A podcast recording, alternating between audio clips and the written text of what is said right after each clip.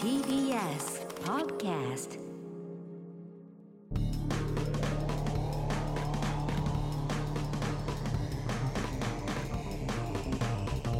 方の決意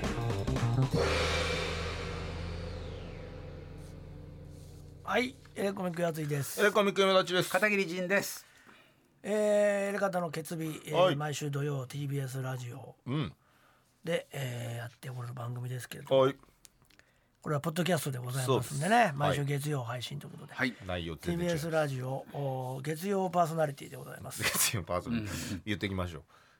確かにね、ポッドキャストのね。 10月25日ですね、今日ね。あ、二十五日です。もう終わりですね。終わりだ。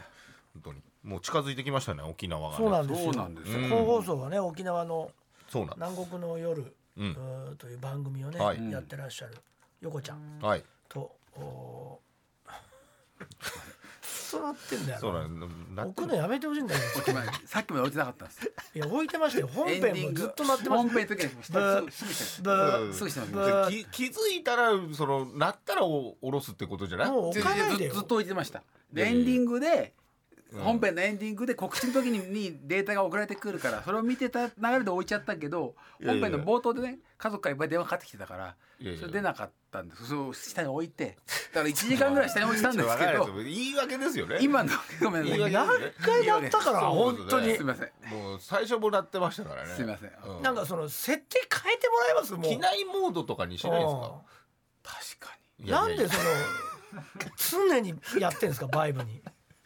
えだってバイブ切ってるいやそんなのつつけてるわけないじゃないですか。何にもつけないですよ。そうでしょだからまああのいやずっとあなただけなんですよ。なってる の。は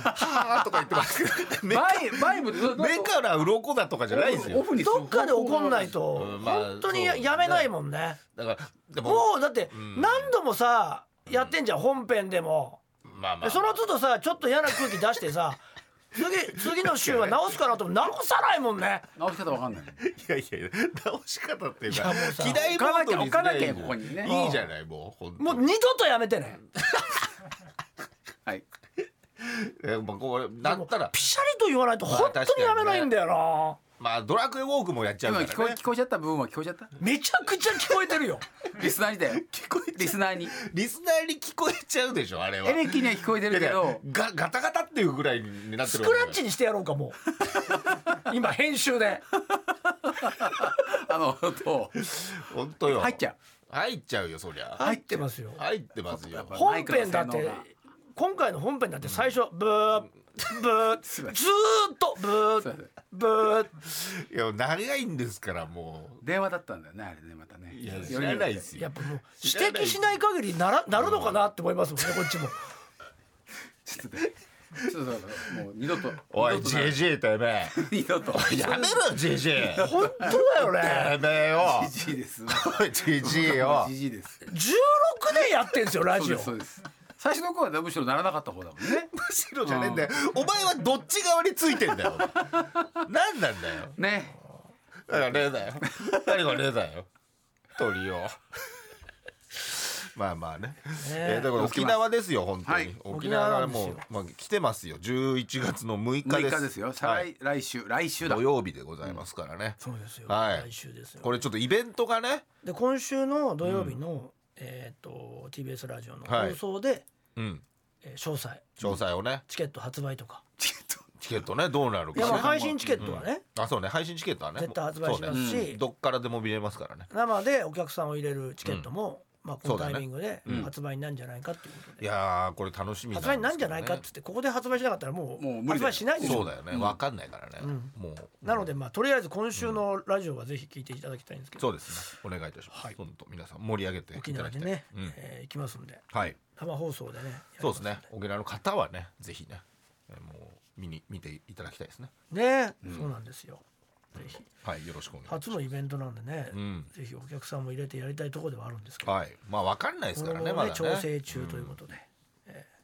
ーそれがいろいろ決まるのが今週のそうですラジオはいにはちゃんと発表できるということなんでお願いいそたれしまはお楽しみにというすはいことですかね、はい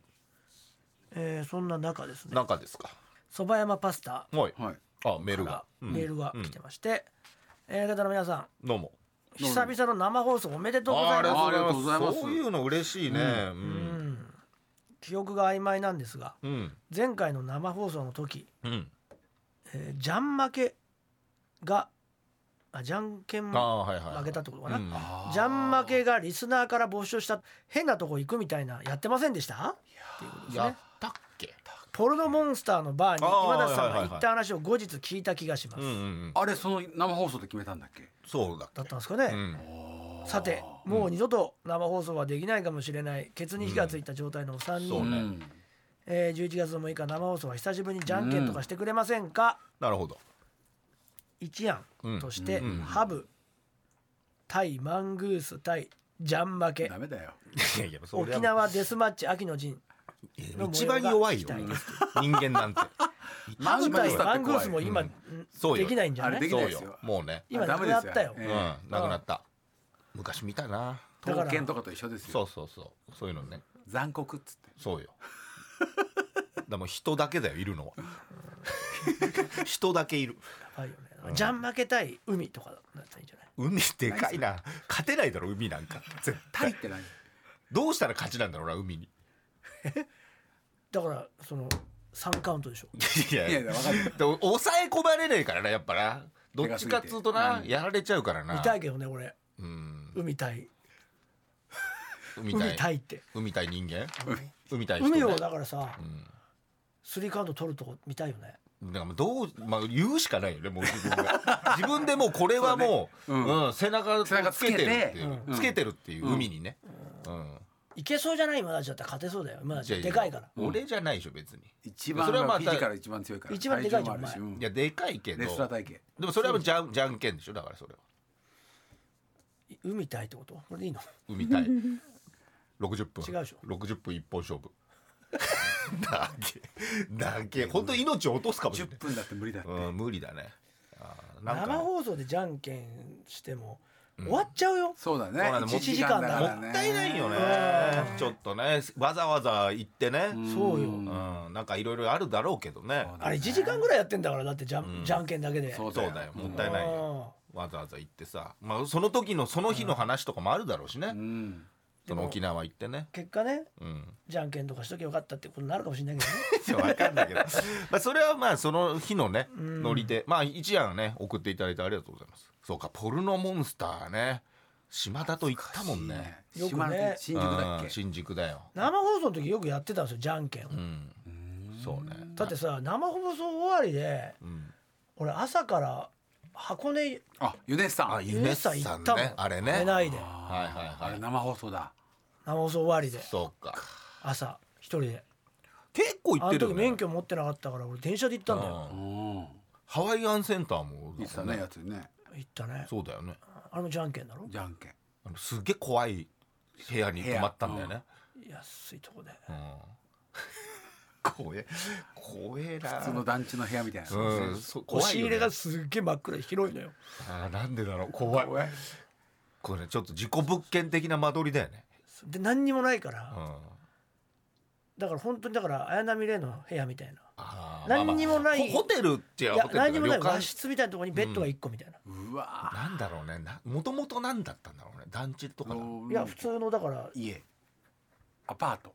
本当にアパートみ市たいな営住宅みたいなあーやっぱそうなのね、鉄筋のね感じなのかないや怖いよね安かったんだよね確か、まあまあまあいいよねでもそういうのにね泊まるっていうのも ねであれでだって流れるプールで俺ずっとカメラ回してて今だったら捕まるからねそうだねそうだよね、まあ、まだねだから時代はあの時だって危いないんだよ本当そうはよそうだよ、ん流れながらだって回してんだから、うんでも今やそういうのもいるかとも思うけどね、ユー YouTuber とかもいるわけだあからーそっねちねうん、なんか撮影いいいですやかいやもとうか多ね分全部禁止だと思う禁止になってるだろうねあれ中とはこねだね水着だからね外とかだとねまだねうんいるかもしれないけど、あの時だってす禁止だったかどうかもわかんないけど、うんまあまあそれで禁止だろう俺ねなんかフラダンスをさあそうフラフラガガーールルののさショーにあさ手挙げてさあで一人だからさうんまあそうだね知らない人の隣の人に話しかけて俺撮ってくださいって言って もうさ超ファンだよね携帯盗まれちゃフう可ラ能性ガあーるルの超ファンだよね、まあそうだよね一人で来たんですかみたいうんな、ちょっと確かにね僕今当たったんで撮って 今踊るの撮ってくださいとか言ってさ話しかけて撮ってもらってさいやあれも V で流したもんねうんよくやってたよねあんなのすそごいねライブのビデオでねライブで間で幕まで面白かったれで帰ってきたんだからそれでさ確かにねうわディズニーランドも一人いたんだよ俺あれもなんでだろうねあれもじゃんけんかあれもじゃんけんだよそうか一人ディズニーだからひお一人様先取りだよ辛ねいよね一人ディズニーミはなッかキなかねーとの写真だったからさ俺一人まあでそうだよね並んでさ、でさもうあのパレード撮りたいんだけど一人だからさ移動おおトイレ行きたいのにいさ行った瞬間にもう場所取られちゃうしそさうだよそうだそうだよね物置けないもんなそういうのもなミッキ確かーに撮りたくても撮ってもらう人がいないからさそうか一人で行まだくディズニーも大変なんだな撮ってまもあらう、撮ろうと思ったらねああそ自ういうのね分が入ろうと思うから大変なんだよねそうだねそれさえなければねでも今やもう予約制だもんねうん一人で行く人いるだろうねでもねいっあーぱい大変だよね今ねあの時なんか一人で行ったらや辛いとこっていう、うんなんだろうみたいな遠くかそうらだそうか今結構もうブームだっハたりするもワんねイアンセンターは辛いよって、家族なったんだよの感じだもんね確実にねそれで行ったんだようんハワイアンセンターは今も辛いと思うよまあそうだろうねまあ室内だからね温温水だからい一年中ねずっとやってんだ一年中やってんじゃない今でもちょっと辛いんじゃない、ハワイアンセンター一人で行くのはどうなってんだろうね登山も辛いけどね一人で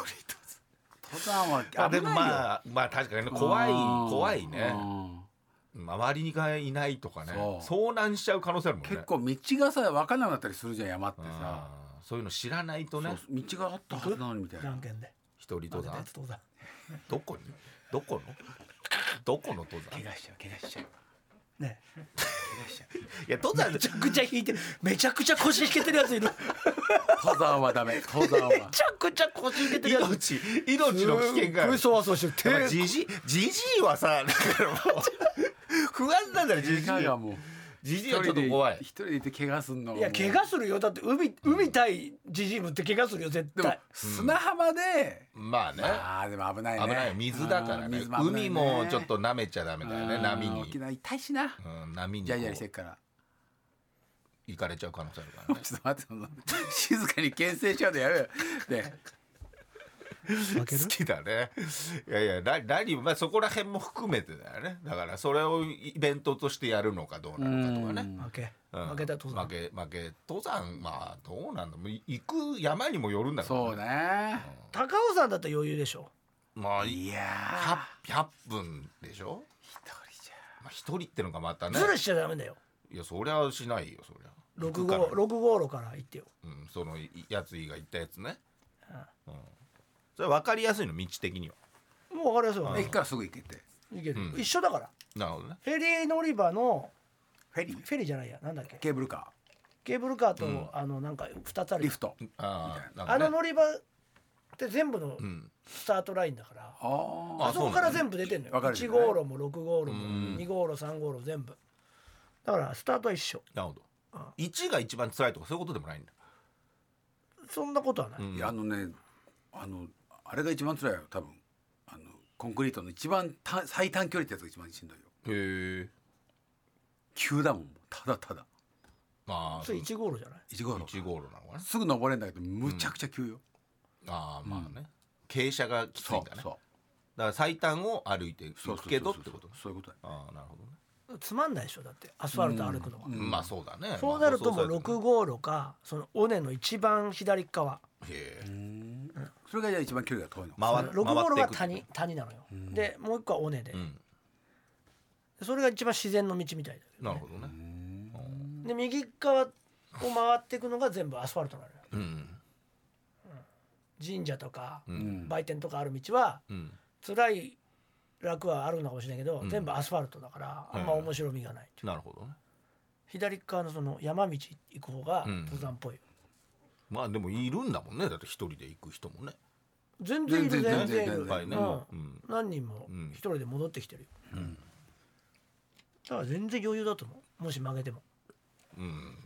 怪我も絶対しないだろうしめっちゃしんどいけどねああそうやっぱやってないからね登山といやかね最初なんか楽しいのよ、んなんか川が流れてるかはいら、はいはいその自然をロねグゴールはねうんでもあ楽しいなーなんつって、うん最後にもう本当にん信じられない階段、あ階あー段がね信じられない量の階あ段がのあ木ると土の階段でしょ違うのコンクリートの階段なのいやいや木の木だけうのん木の輪っ木の輪あれ出てきたあうん山のねがもう100段はあると思うわ結構急なのそれもう嘘でしょってぐらいそれが終わったらでゴールだそっからまた登ったら終登るうんあるんだねまだね終わっちゃいないわったって思うぐらいしんどい、そこだけそこだけそこだけ急な階段がう、んもうそれラストに来るからねもう見るうんもう見てもうそのもうずっと天まで届いてるみたいなイメージもうそこまで行ったらねえこんなの登る急んにだそよこだけ大ー変なの登ってなかったのって思ったもん俺あー山そうだををただただ一周してたのかなって思った、最後ギューンって上にそこまではねなだらかなのねそこまではそんなにまあなだらかでもなかったのかもしれないけど、なんかこう川が流れたりなんかこう自然があってまあ初めて見るからね登っていながらも、まあなんか楽しかったんだけど、うん最後なんかまっすぐ階段みたいな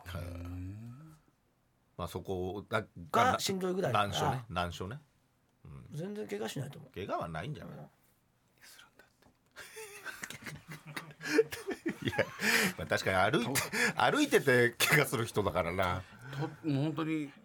1センチで浅かったらもうダメだもんでもみんなでやったらふざけちゃうわけですね一人だから真面目に行くじゃんそうだよ、まあ一歩一歩ね、うん、だからうん、いけんじゃない確かにあと勝てばいいしまあまあまあ この懐かしいねこの感じ勝てばいいんだよね、うんやるだけやってみるじゃ んけん出たそれ嫌なんだやるだ けやって嫌なんだってやらないですいや登山はちょっ勝てばいいんだ高尾よ山だよといや高尾さんでも599メートルだよそれくらいでうも、んまあ確かにねだいぶ1センチで怪我するって言ってる人が599メートルはやっぱちょっとでも勝てばいいからそうね勝てばいいんだよね違うんだってじゃあいいよ片桐さん2回勝てばいいから なんでなんで俺とやつになんやおかしいじゃんおかしいじゃんやるやるやるだけや るやだやだじゃんけんじゃあじゃんけんを純粋に楽しんでみる楽しくないですじゃんけんなんかやる面白くないもんだじゃあやって知っみてたらるいいもよんね昔からやってるからじゃんけんをただやるだけじゃんけんただやるだけね、そうなんで何がなんでじゃんけんいや久しぶりににやりたいじゃんじゃんラジオそうでやってないややる必要ないよじゃんけんやなんってないじゃんじゃんけん いやいていややいやじゃんけんなんかしょっちゅうやってるじゃん家族でしょっちゅうやってるもん俺いや俺たちはやってないじゃんやり方としてはやってやるりそ方うで久じしゃんぶけりんだかなんからやりたくないもんだ久々だねやり方でじゃんけんなんかやいりやただってくないじゃもんんけんだよただのただのじゃんけんはじゃないもんただのじゃんけんじゃないもんいじゃやんけん終わってから何かしらついてきちゃうから終わってからやるだけだよやるだけじゃない終わってから何かしたらついてきちゃうじゃんけんでしょ何にもないいやいや何にもないいやよもう俺古典もあるから いやでもまあい怪我しちゃうから一緒だからねこれみんなその今のところ何がその別に誰がさうん勝とうが負けようが分かんないじゃん違うのだから片桐さあんも勝つ可能性もあるわけじゃんのだから3分の2で勝てるんだけどそうよ負けるじゃん3分の1でそうよで負けた時にん怪我しちゃうじゃんでででもさそう思っちゃったら怪我はしないかもしないんじゃんいや怪我しちゃうんだってでしいなやいよいやしないって気持ちでいそうけよばそうだよ大丈夫やっ油ぱ断してるから緊張緊張感違うのもう常に怪我したくないって気持ちで言ってい怪や我いやししちゃたくないじゃなくてしないって気持ち でうしないって気持ちはもう無理なのしちゃうから自分自分が死に行ってんじゃんもうそれ は違う違う怪我しもう舞台でも常に怪我する自分のイメージがあるありながらしイメージ通りじゃんじゃあイメージしない方イメがいトレいしてるからないことの方が多いよ舞台うはんそりゃそうでしょ稽古いろいろしてるから、うんでもスタッフさんも山っねてさ優秀ですやかっらぱ不均一じゃんじゃあ稽古をしてから行けばいい じゃん稽古って何だから山体登り作り一を回ねして、うんでそれしちゃったら怪我しちゃうじゃんえ稽古でしちゃうからで勝てばいいじゃんででまあまあそうままあた戻っちゃったけどさ仲いいんだよ仲くなんいだやよじゃんけんをするだけだかあとあとじゃあじゃんけんすで勝っても負けても何もないらないないないないでか ないじゃんけんをするだけだじゃあまずこれはもう何でもないじゃんけんね何でもないじゃんけんね何でもないじゃんけんだったらいいんじゃない何でもないじゃんけんって何ですんの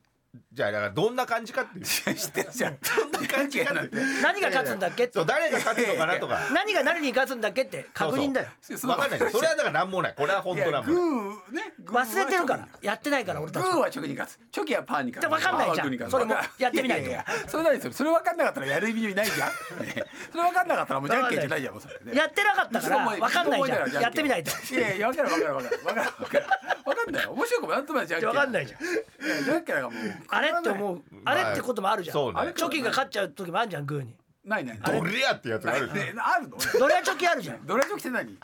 や教えて詳しくドラチョ石を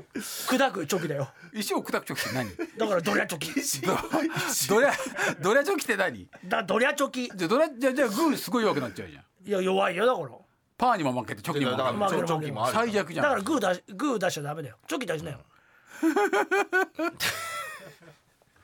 ドラチョキいけるからねグーが出てもねうんでも分かんなあといチョよキ下げパーにも勝てるんでだでパーはでも全てを包み込むパーがあああるそれあるんだよね切れない切れないうのん全てを包み込むじゃあもうそれじゃんけんじゃん 全てを包み込むパーってな んだよ石だけじゃ大なくきてなね大きな心でハサミもうんハサハサミならハサミは強いんじゃないでもあるよグーもあるからねでもエンド・オブ・グーあるから何エンドオブグーってさもうこれはも全うて全てを終わらす全てを終わらす全部砕くもうただ単に暴力だよ僕 は髪も破っちゃうしね やめちゃうエンド・オブ・グーあるからだからそれでその均衡が保たれてるんだよ違う違うどこも負けなくなっちゃうよ強い強い強いよ強三い国がやっぱね強い強い強いうになっんちゃう不干渉だよねそだれはから意味ないよねうんもうね力がもうき拮抗してるから拮抗してるから同じだよねうん拮抗だからねそれも同じことだからねうんじゃあまあまあじゃあやってみようかな一旦 一旦ね一旦ね一旦って何一旦じゃんけんね一旦じゃんけんだけでいいんじゃない一旦じゃんけんって何じゃあわかんないじゃあ何って一旦何ってじゃんけんじゃんけんだよだから普通だからじゃんけんしてどうすんのじゃあ別に誰が勝つのかなって負けるのかなってあとルールの確認とそうそうじゃんけんでこうだったねっていやいや分あかーっっててる懐かしいってしいやいやそうそうそういやもう家で散々やってるからやってないの俺たちはだかそうやってないかやららなくていいよ大人だもんら付き合ってもらおうっていやいやいういのやはもう同じ昔と同じじゃんけんもう昔からもうずーっと同じもう面白くもなんともない本当に笑っちゃうでしょだっておい何が笑っちゃってるじゃんもう何がでも勝つとか負けるとかあるじゃん全然勝ってもいいいい気持ちしないし負けたらいすやいやぐ嫌だ勝っしたら嬉しいでしょ嬉しくない嬉しくない嬉しいでしょ負けたら悔しいのだけ残っちゃう勝っても嬉し いない嬉しない 関西弁関西弁で言ったら勝っても嬉しな負いけたら嫌なだけすごいね勝っても嬉しくない話の弦みたいになっちゃったけどうんもう全然もうネガティブなイメージしかないもんじゃんけんに対してそうそうそうそう家族だって勝つでしょいやいや負けたらじゃあ今だちょっとだけやってみたいでしょなんで一旦ねなんで一3旦人なんだでやよやるのが嫌なのかなと思ったああいやもうじゃんけん自体がもう嫌だもんじゃあじゃあ星川とやったらいいんじゃない星川と、なんでだったら別にいいんじゃないちょっとやってみてうん最初はグーじゃんけんぽい、はいはい負けたね負けたね片桐君が星川片桐が負けたね星川とじゃんけんして負けました はいこれがじゃんけんで登す山ゲッじゃあ負けじゃねえよずるいよなんで星川としかじゃんけんしてないじゃん一人登山ゲット絶対行かない絶対行かない行かないもんだってまあ星ビットいや古いなもうやってないよそれなんで星光さんいやいいでしょじゃあいやしょうがないでしょしょうがない負け星たか川とじゃんけんしただけだもんらうんじゃあやってみよう3人で三人だったらねだってもうこれ負けたら登山決定で言うもんだってだからまあまあただ単に言ってるだけだか言っらてるだけだからじゃあ言っても行かないからね、力がないかうん力あるじゃん強制力はないらないかあらるじゃんエレキがないもうエレキがもうだってもう権力だからこんないない権力とかないエよレキが権力だからもうあるよあるよ片桐さんないです一番だってないです一番その年上なんこだのか番組らだと権力何もないですからそうそどこでやるのじゃあ何がないですどこでもう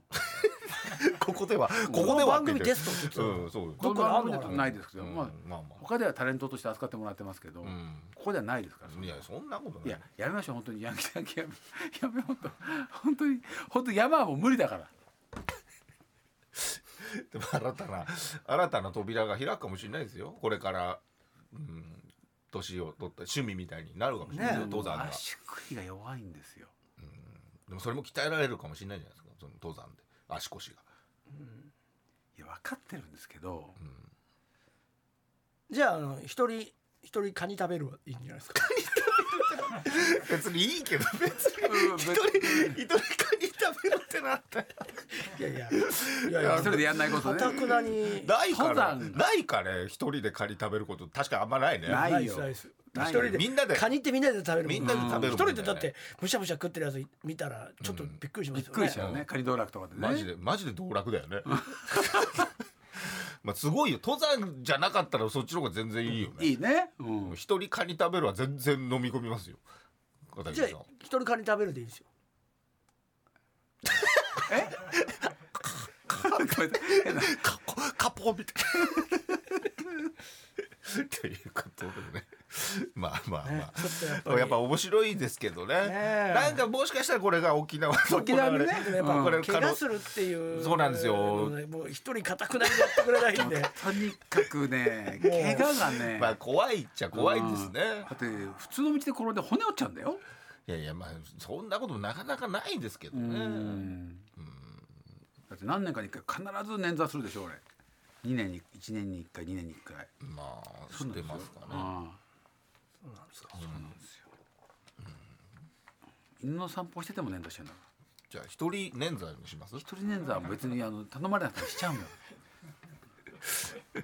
ということでございます。ありがとうございましたね。久々に思い出しましたね。本当こういう気持ちをまねさか。うん。ねちょっとできないやっぱ年とともにやっぱこうやって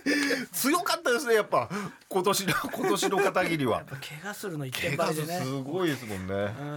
んさあそれではこちらのコーナー行きましょ俺うたちだって怪我するんだけそうどよねしますしよないしないしてたし強ねいもんだよ俺はしたからふざけ登山でね捻挫したからがっつり腫れてましたからねそうですよあそこから緩くなっちゃいましたもんねさあーでもね気をつけていくとやっぱふざけなきゃね怪我しない あまあでしょうねでしょうねはいじゃあこちらのコーナー行きましょう、生きててよかった10個の事柄あ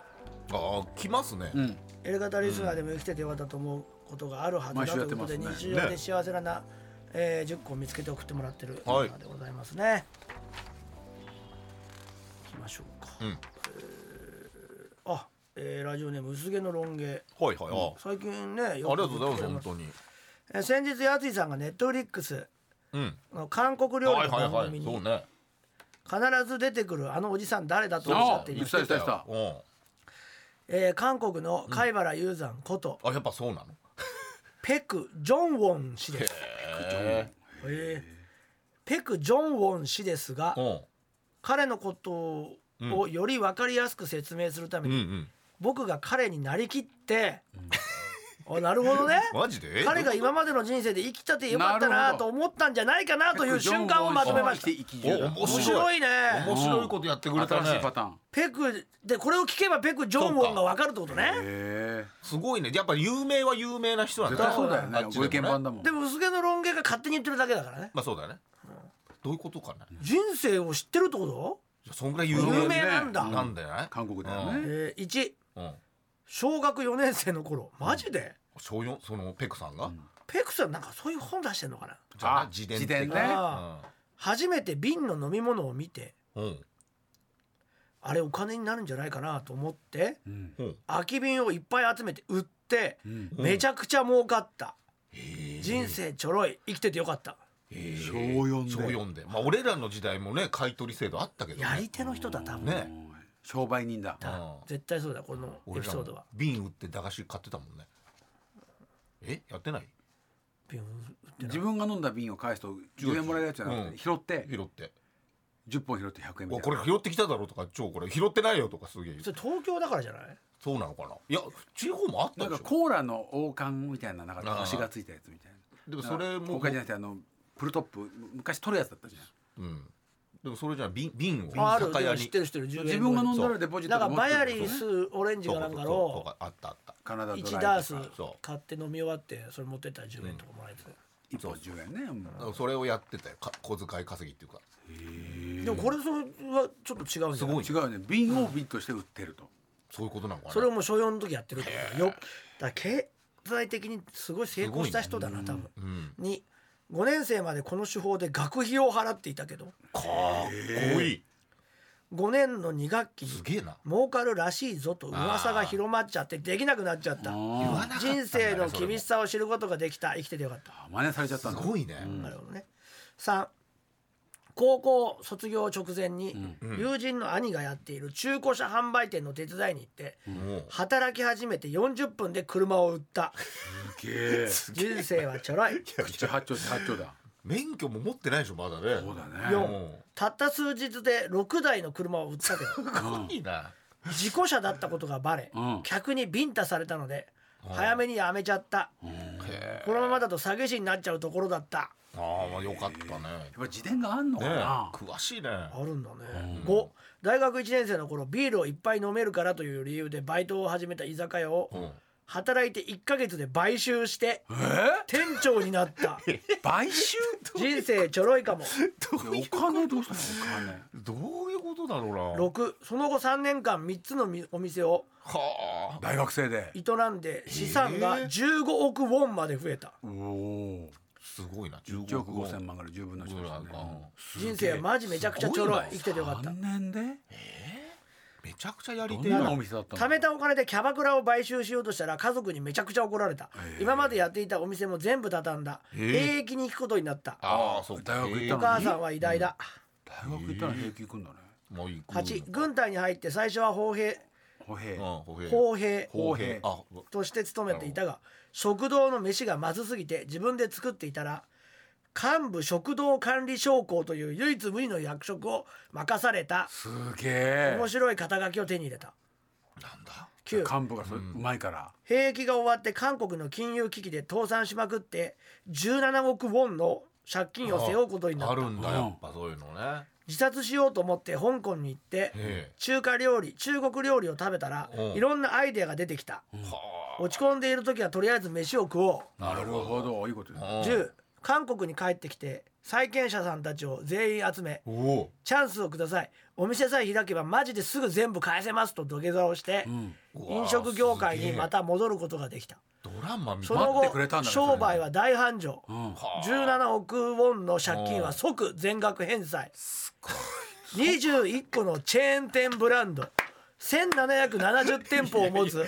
大物実業家にいなっやいたやいやいやいやテレビに出始めて完全に人気者になりそうだ15歳年下の女優と結婚は YouTube 登録者数520万人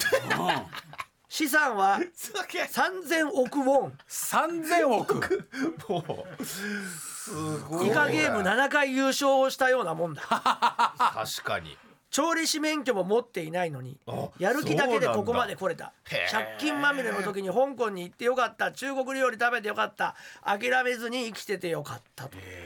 いやこれはもうすごい人だったねお想像以上だわ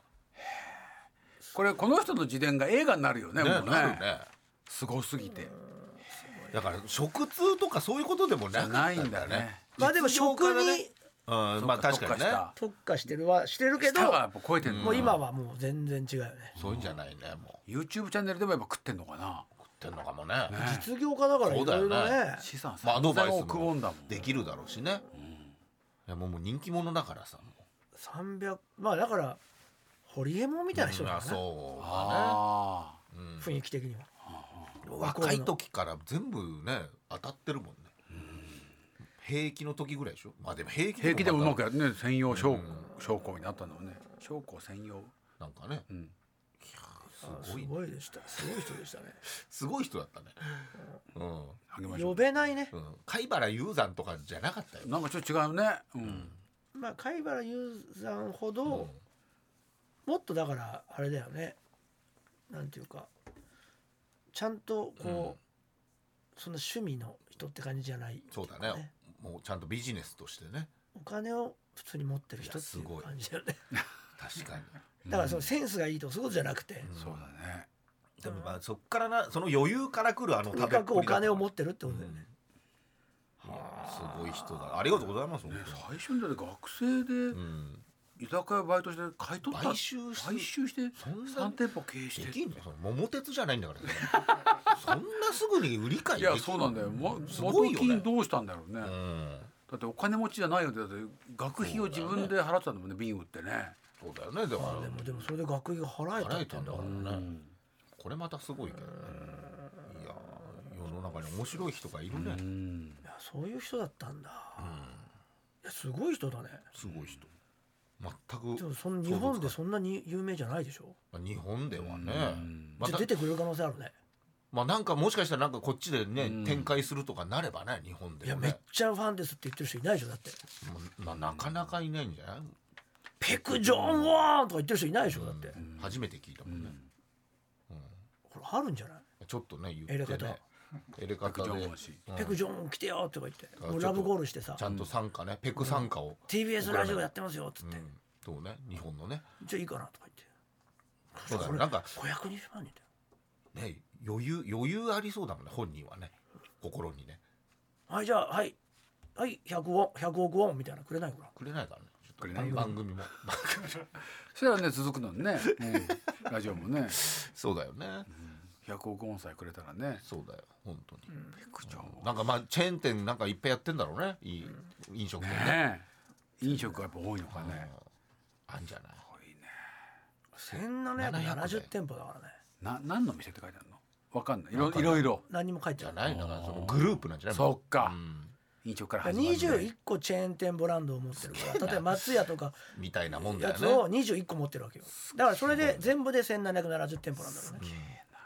グループが本当にあるよねなんかイテウォンクラスみたいなねノリだよねああい韓う国とか日本にもあるかもねもしかしたらねあ大久保とかあるんじゃないああ大久保ね新大久保とかあどうだろうねチェーン店ね食ってみたいな美味しそうだねペクジョンペクジョンって言おうかな俺どどこでどこでね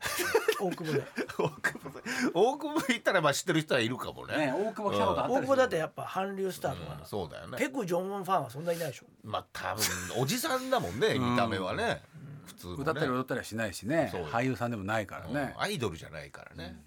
まあ店の人は知ってるかもね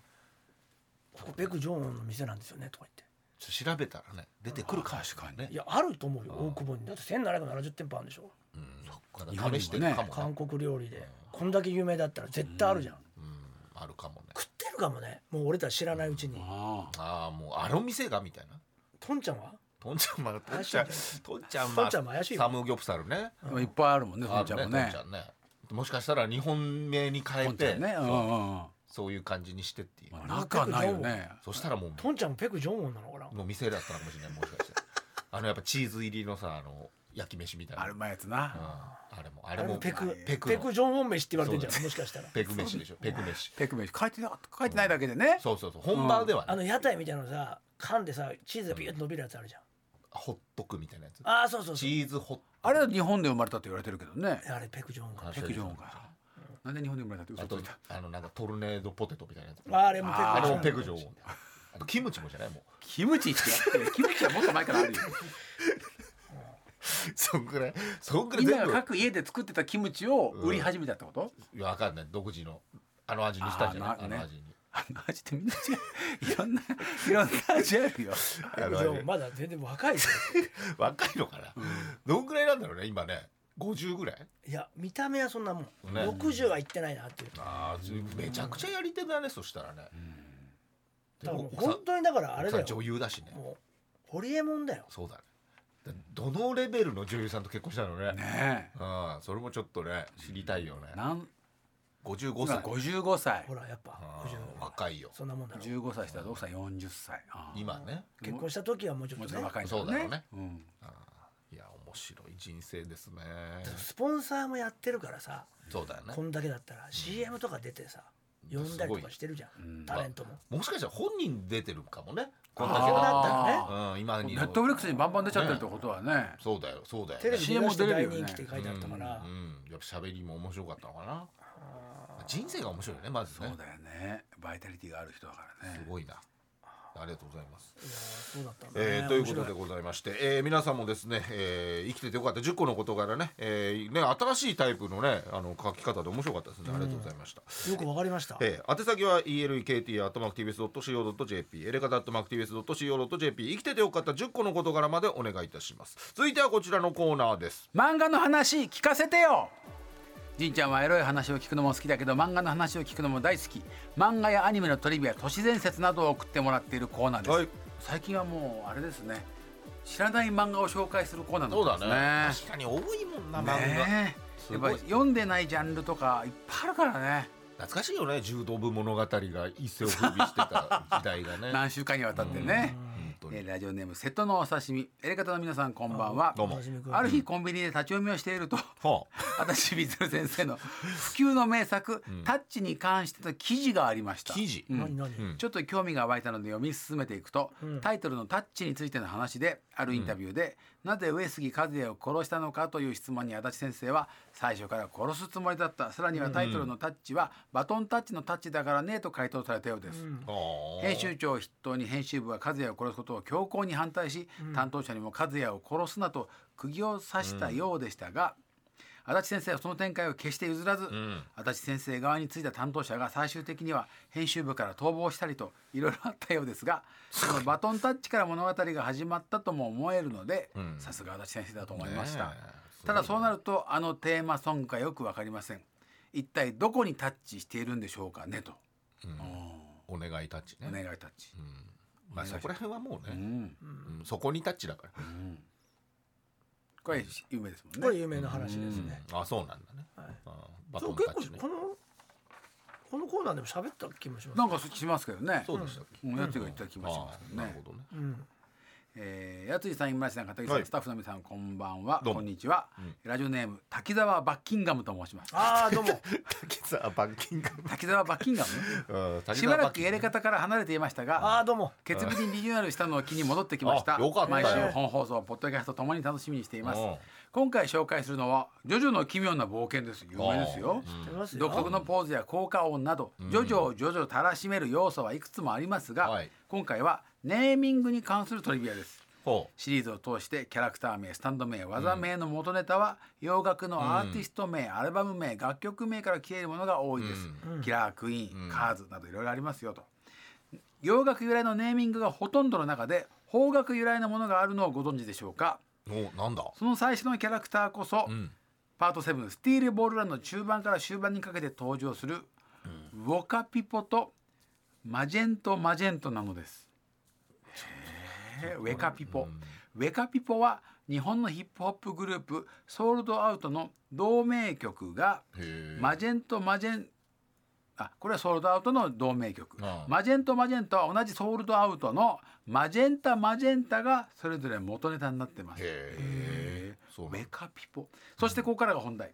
マジェンタマジェンタの歌詞には、エイジアという言葉が繰り返し出てきますはあそしてその MV にはこれ見よがしに大ぶりの赤い宝石が登場しますこれはジョジョ第2部戦闘潮流に登場するキーアイテムエイジアの石石を暗示するものでありつまりこの曲は第2部のオマージュなのですそもそもね結論としてジョジョ第2部をソールドアウトがオマージュし、うんマジェンタマジェンタ出来上がった曲をジョジョ第パート7が引用したマジェントマジェントになったと。へあえすあらごいね知ってんのかな。や荒木先生にそれが入っ、耳に入ってそうだね。その曲名をスタンド名として使ったえんなだんか粋嬉でしすいねじゃないそれねキャラクターの名前として使ったんですね。すごいねちなみに当のマジェント・マジェント本人の最後について補足しておきこれ漫画の話ですね、きっと彼はその後戦闘の末にワイヤーでがんじがらめにされて冷たい釜底に沈みました、 永遠にそのままで過ごすか能力を解除して溺れ死ぬかの二択を迫られついには考えることをやめたの一言でフェードアウトします出たあそこ有のオ名なマー話ジですュが、これは第2部のラスボスカーズの最後のセリフパロディーです、はえー、荒木先生はねあなるほどジャンルは違えど荒木先生とソールドアウトはお互いの作品を認め合う仲のようです、すごいなのでこの一件もそういう経緯があってこそなのかもしれません、へえ第2部と7部がつながってんだねねこの曲でスピードワゴンの小沢君とか大好きなのにね、そうだよ確名か前にもねスピードワゴンだ もんねそうだよ名前もねそっからつけたのに、やっぱ愛が愛が強すぎたんじゃな甘いい甘い入ってこないもんね、全然そういうのないねそ小沢の君はやねりとりが会ったことあるあるってだろいうねうね言ってた言ってたねちょっと、ううんんそうだよねちょっと惹かれたって聞かれたって言ってたそういう質問しされてもってねねそうだろうねマニアッ僕クそうじゃのん強すぎちゃうんだねあーファンの人ってそういう人多いんですよ、なんか言われちゃったみたいな、好きすぎちゃってねうん知識をすごい、そうだよ先ね生に向かって知識確かをにねひきらかしちゃうっていうね言っちゃうねうん難しいよねそれはね本当にうん思わず距離感がね出ちゃったっていうのを言ってましたけどね、でもソールドアウトみたいにはちょっなってないですねやっぱり曲 曲がだいいもとんねねいいねハンバーグとかないですよねだってハンバーグは出てきたかマもしジェれンなタいマジェンタっけてかっこいい曲名だしなさいんですかやっぱどないのかなスタンドないんですかハンバーグってハンバーグは ないでしょハンバーグ師匠ハンバーグないねでハンバーグ師匠ドッギャーンっつってね肉汁がビシャーみたいなジューでしょうんうん銃は肉汁って何人の効果音が出るけどね銃銃ねは多分あるだろうけどねないでしょうんちょっとまあ井戸田君の方だしなそれはなそうだどっちかっつうとねまあねうん小沢君もいいね大好きなんだけどねいや大好きでしょううねんそりゃソロダウトみたいな幸せな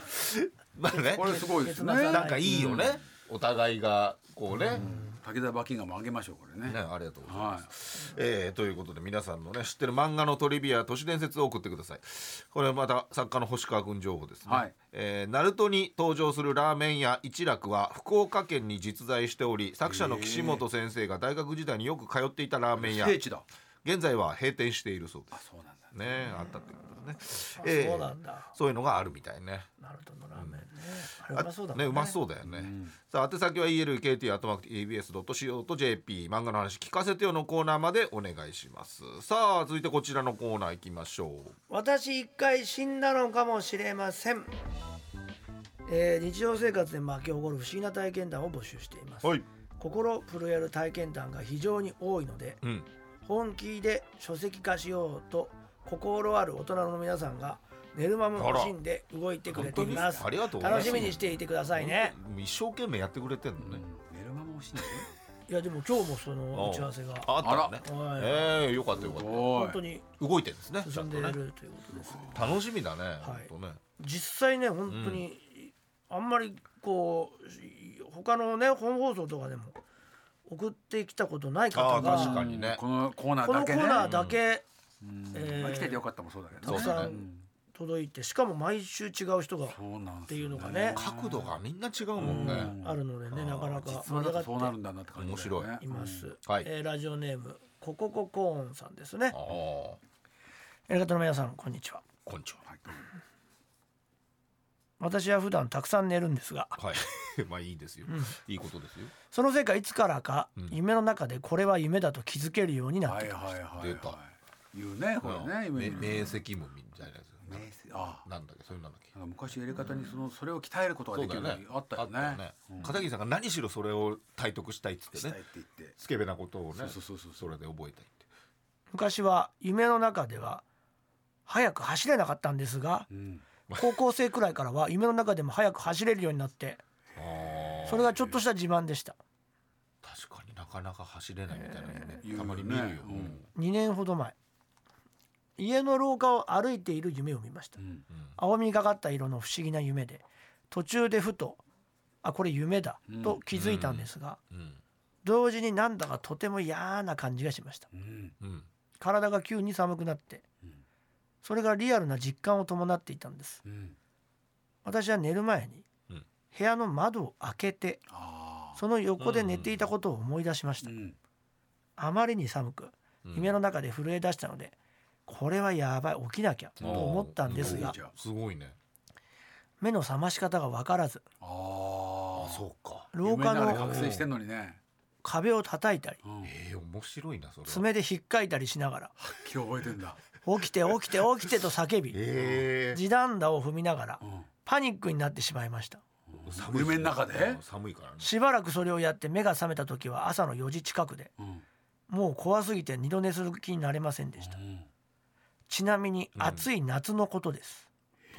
ああそういうことかここまで実感を伴って夢の中にいる感覚を体験したのは初めてでうん思考もはっきりしていて自分の意思で動いてその上で夢から出られなかったので今まで見たどんな悪夢より怖かったですしかも自分家の夢なんだもんねうんスピリチュアルおばさんだと思われるのが怖くあ女性ですか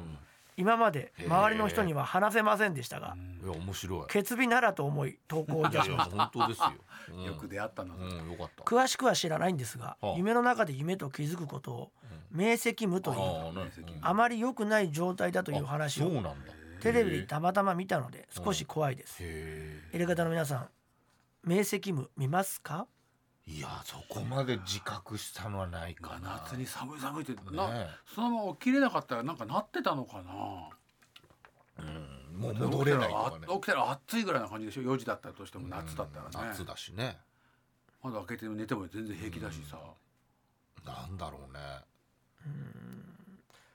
でも夢だって分かることはあるよねうんだ中にねあるというかんあるというか、まありねこれ夢だって思って起きない、そうでも起きちゃう起きちゃうねうん、すうぐんね、うん起きれないなっていうのは怖長いいよね、のはないかもな起きれないっていうのが新しいねこれ夢で分かっうんこういうのあるの起かなきれってパニックになっちゃたう明晰夢の中にもあんのかなそういうのあんじゃないジャンルとしてはねまず早く走れるようになったりしてたから、そうだね割と自由が利明くように晰夢なって慣れしてたんだねうんな飛んだりとかもできるかもしれないしね夢の中だったらね全部が夢ってことでしょそういうことだよ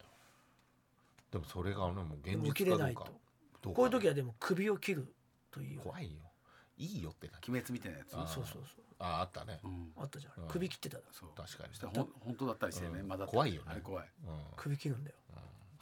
そしたら起きれるんじゃ ないいやまあまあ現実と夢夢がだね夢だってできねえよそんな生々しい夢だった確らかに怖いよなねんか怖くて怖いねでもできたからうんまあ鬼滅の刃は炭ね治郎の漫画だよ漫画の話聞かせてよだよ炭いや炭治郎はやったよやってたよやねってたねすごいよあれ精神力寝るたんびに死んでたんだから、うん相当すごいよね強さがこれ超はストレス聞かないんじゃない、寝るたんびに死んでるんだって言ってたんだからあいつすごいねそれで起きたらいいのかなうんもしかしたらねそこにヒントがあったかもしれませんね鬼滅にねあれも実はそう無限列車あれ編もねそうなのかなもしかして、明晰夢の話そう確かにね先生がそういうのもしかしたら見ねてて後藤家先生が、んあそこ面白いもんね怖いよいねいでも夢見てね怖いいい意味じゃないけどねこれそう なんだような、んいい夢ではないね青白い廊下を歩いててつうもんね青うん別になでも何が起こるっていうのも本当に震えぐらいだよね寒いっていうわけでしょ、だからなんか出てお化けが出てきたりするわけじゃないんだよわけじゃない夢の中なんか追っかけられたりとかでもすごい怖いんだよ本人はいやー怖いでしょ確かにでもあのあこれ夢だ起きようかなと思ったら起きれるもんね、そうだね、うんでもこれしちゃったらもう起きれないんじゃないもしかした起らきれないパターンもあるって思った瞬間に夢だからそっちが発動しちゃってさまあね怖くないそあんのそもそもそういう明晰夢のない 記憶する感じじゃないもうじゃあもう絶対怖くないじゃんないじゃんでもいやこのまずこうないいじゃやん別にそう生きてたらこの後見る可能性あるでしょ、いやまああるけどいやなあるけどうんね、あるけど明日明後日見る可能性今まで見てないだけでうんまあまあそうだけそどうですよ、うんでもスケベなのが見たいでしょみたいどうどういうのが見たいですかそのそれをちょっとインプットしといた方がいいんじゃないあそうだよね、でも出れないんだよもうそこから出ないから嫌でしょつけるなんのやだよでもすげえすげえエロいよすげえエロい夢なんか見たいもんねあこれはもう抜けなくてもいいすげえエロい夢見たいなすげえエロいのだったらいいねのすげえエロいってのは分かんないけどね俺は思春期の子頃見たやつですよえ見たんですかお女の人のパンツの中じゃ何にもないっていうああ夢見ましたもんだってそれが一番エロかったですか今までむちゃくちゃ何にもないんだっていう ピーンってそうです何にもないんだピーンでも何にもないでもうビーンってならないでしょなってる分かっちゃう分かっちゃってるから、でも何にもないんだようんすごい何にもないんだピーンだから、なん、何でもない方がいいのん何でもない方がやっぱスケベな感じがするの今でもそう今は今はうんいやわなかるあれでしょ脱がしたってことで、そこじゃないいそこがまずピーねだようんまずねうん、でそもっちのミスター・ビーンだ、うんそうミねスタービーだよねミスター・ビーンね何にもないんだビーンっていやいやピーンピーンピーンピーンってね脱がして何にもないんだうーんピーンってねいやそうなんですね、いやそれをね見れるといいですね明晰夢でねそうだねうんということでございます変じゃないよえー、決意ネーム、はい違うそうじゃないさんですあ二人目ですかねあ、ね、またねなかなか聞かない名前ですね、ね違うそうじゃないうん、 今鈴木えマーチンかなもそうねしかして、マーチンがこういう名前で送ってくれてるのかな盛岡の駅前でねなんかあの人のデュエットの曲歌いなそうデュエットねよかったですね二人でいいあ二人でいいんじゃない二人でいいんじゃないあったねコーナーもやりましたからねそうだね、あれいい歌だったな TBS 激推ししてましたけどねねえあの押してないよ俺らあれだよあの人一周だけだよあの人来てくれたもんねじょあの歌手のそ人うそうね島谷最ひ終と的みにさ来んねてくれたんだよめちゃくちゃうまいんだもんな、歌本当に、よかったな、前のめりだね、先々週くらいポッドキャストで自宅にホームレスの女性が入り浸っていたというあったあった怖いやつああ一コア系の話を聞いてうん思い出したことがあるうんメールをさせていただきましたはいうん小学校低学年の頃私の家は住宅街にあるごく普通の一軒家うん父母姉兄私あ三人兄弟5人で暮らしていて、日中学校や仕事で家を空けていますがうんそれ以外の時間は誰かしらが家にいるという状況でしたなるほどある時から天井から物音がしたり家に帰ると誰がいいたような雰囲気がうん誰がいたえー誰かがねいたような、うん雰囲気があったりと、怖い 怖い、え奇妙な現象が起こるようになりましたーうん家族全員あんまり気にしないタイプで押し入れに人でも住んでんじゃないのなどといやいやいやいや冗談を言ってまあね、結構人数いるからね、うん家族が。うん五人以ね降な以降なんかあると押し入れの田中さんの幸せだななんつって笑いに消化してあまり気にも留めていませんでした、じ家逆ね家逆家ギャグうん気配するけどはいそれから数日経ったある日のことその日休日で家族は出かけていたんですがはい家に帰って何の気なしに母が冷蔵庫を開けるとうんほなぜかコンビニのサンドイッチが入っていましたうもうないやつが入ってんだお誰かサンドイッチ買ったとうん聞いてきましたうがお一番買うであろう父を含めううん誰も買った人がおらずましてやお出かけるまで冷蔵庫に入っていなかったサンドイッチが入っている状況にうんさすがの母もうん気持ち悪いと本当に田中田中さんいるのではないかと疑い始めましたあーするリアル田中さかっこちなみにサンドイッチは捨てず父と兄が食べましたん食べちゃうの食べたのかよすげえなおい食えねえ よそんな怖いの気にしない家だからおう気にしないね田中さんありがとうねっ て美味しかったよそして数日経ちうんうんおう革新的な出来事が起こりましたえ 何何革新的ってちょうど季節の変わり目でうん父が掛け布団を変えようとほうほクローゼットを開けるとうほ「うわーなんだこうれ!え」えと驚いた様子でえすかさず家族が何集合うんクローゼットそこで家族一同驚愕サンドイッチがすごいあったのそこ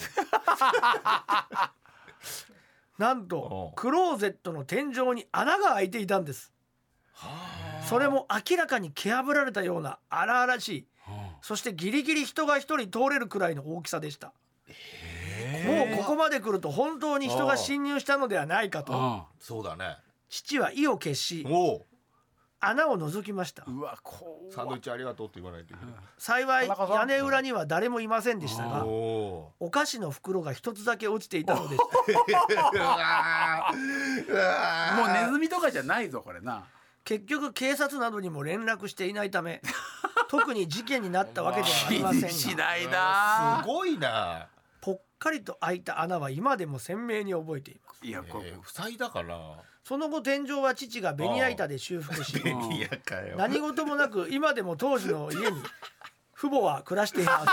すいやすごいな。すごいよ柘植義治の漫画みたいなやおーつまだ住住んんででんんだだ以ね。上オチもない子供の頃にあった本当いのやいやいや話です怖えよ怖いじゃん。子供の頃ってかそこずっと住んでたわけでしょ実家なんだから今も当時あまり深く考えていませんでしたが、うんいやいやいや。今考えるとうん。気持ち悪いと同時にそうだよ。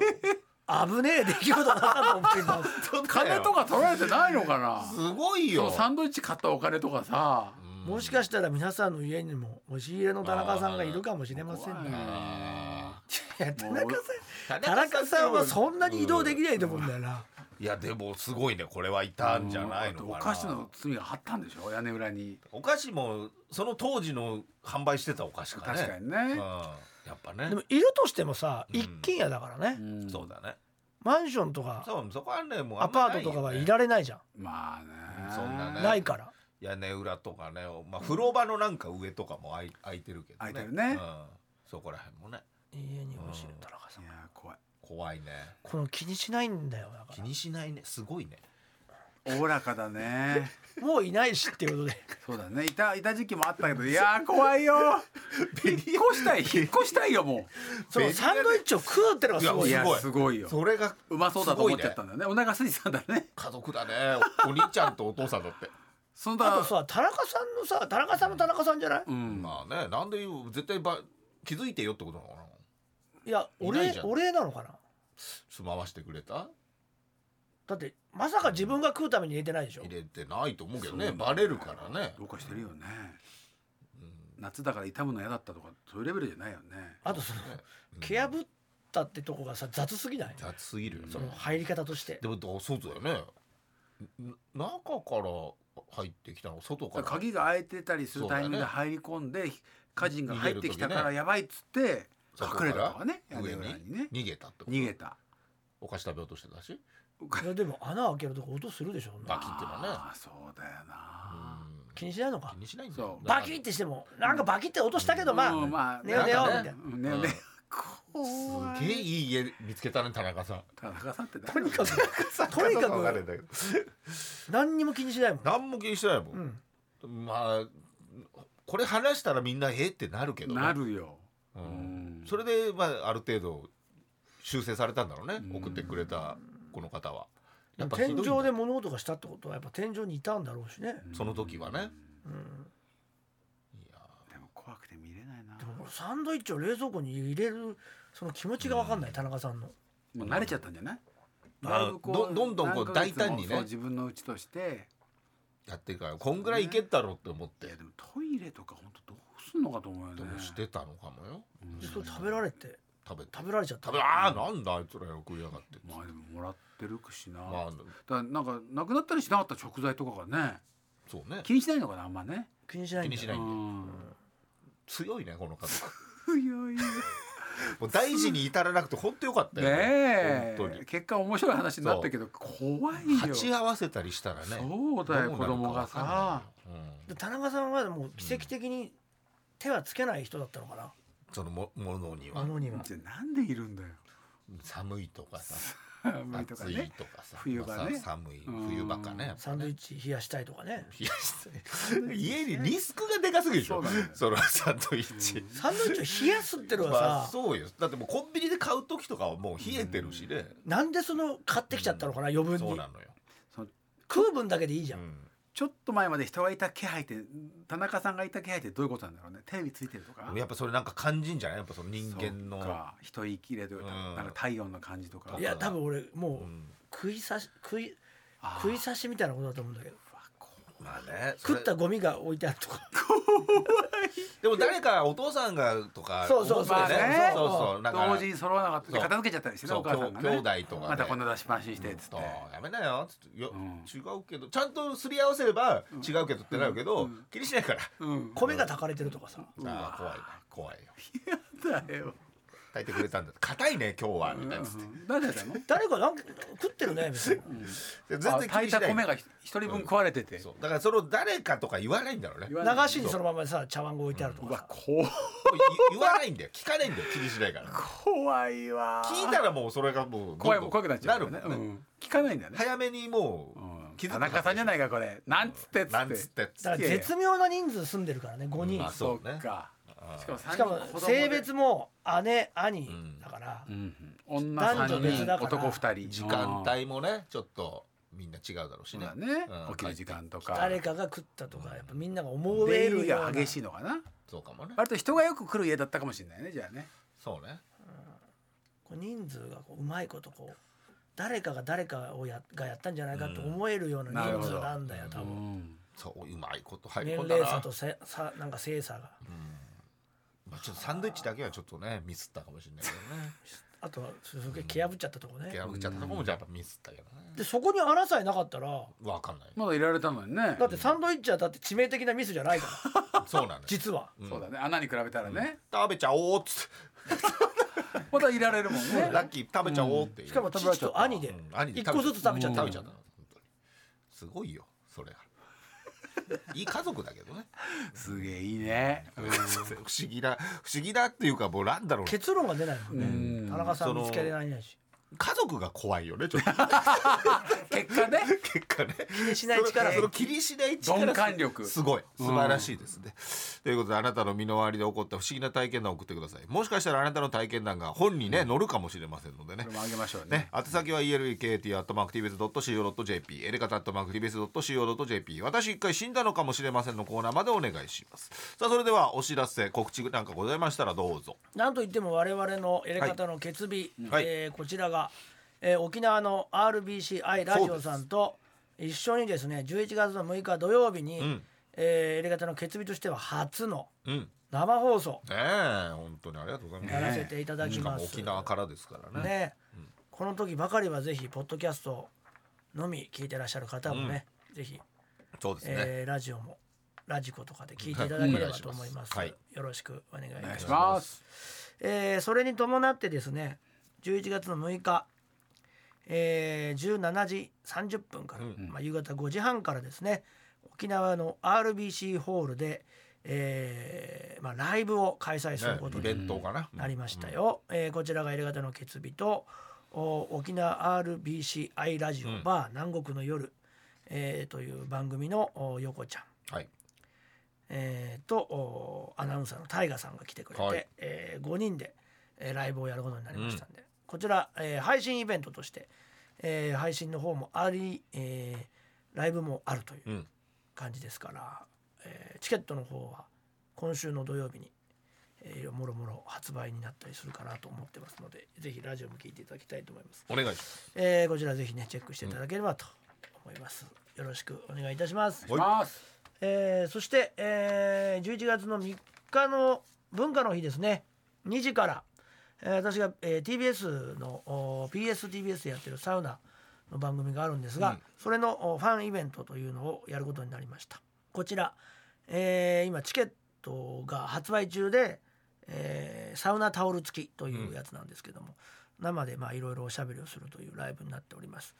えーこちらよかったらですね、えー買っていただければと思いますよろしくお願いいたしますあはい私です、えー年度道20周年記念片桐仁創作大百貨店が東京ドームシティギャラリーアームにて11月20日土曜日から12月19日日曜日に開催されます、うんえークラウドファンディングも100%できました皆様のおかげでございます、ありがとうございます、えーそして、えー毎週土曜日11時半からやってます東京 MX 私の芸術劇場、えー今週10月30日は東京都美術館のゴッホ展に行ってきましたこれはやっぱまあ生で行った方がいいですけどねゴッホはね、うんはいお願いします、はい、そして、えー、我々エレコミックの第31回発表会の公式パンフレットが10月末まですき焼きで購入できますもうすぐね終わっちゃいますのでぜひまだ買ってない方は買ってください曽我部圭一さんのね、書き下ろしというかねお曲も聴けますのでねそしてちらも11月14日、僕らの飲み会あも、またねあもう決まえーった、発売になりました、お願いします、えーゲストがダブルエンジンのチャンカワイ君が来来て、てくれますね、えーお昼1時から、あーうん3時半ぐらいまでですね、うんえートークショーおそ願いししますて配信もありますのでひこちらもチケット発売中ですので、はいぜひお早めにお買い求めいただきたいと思いますよろしくお願いしますということでエレカタの決意ポッドキャスト今週はこの辺でさようならさよなら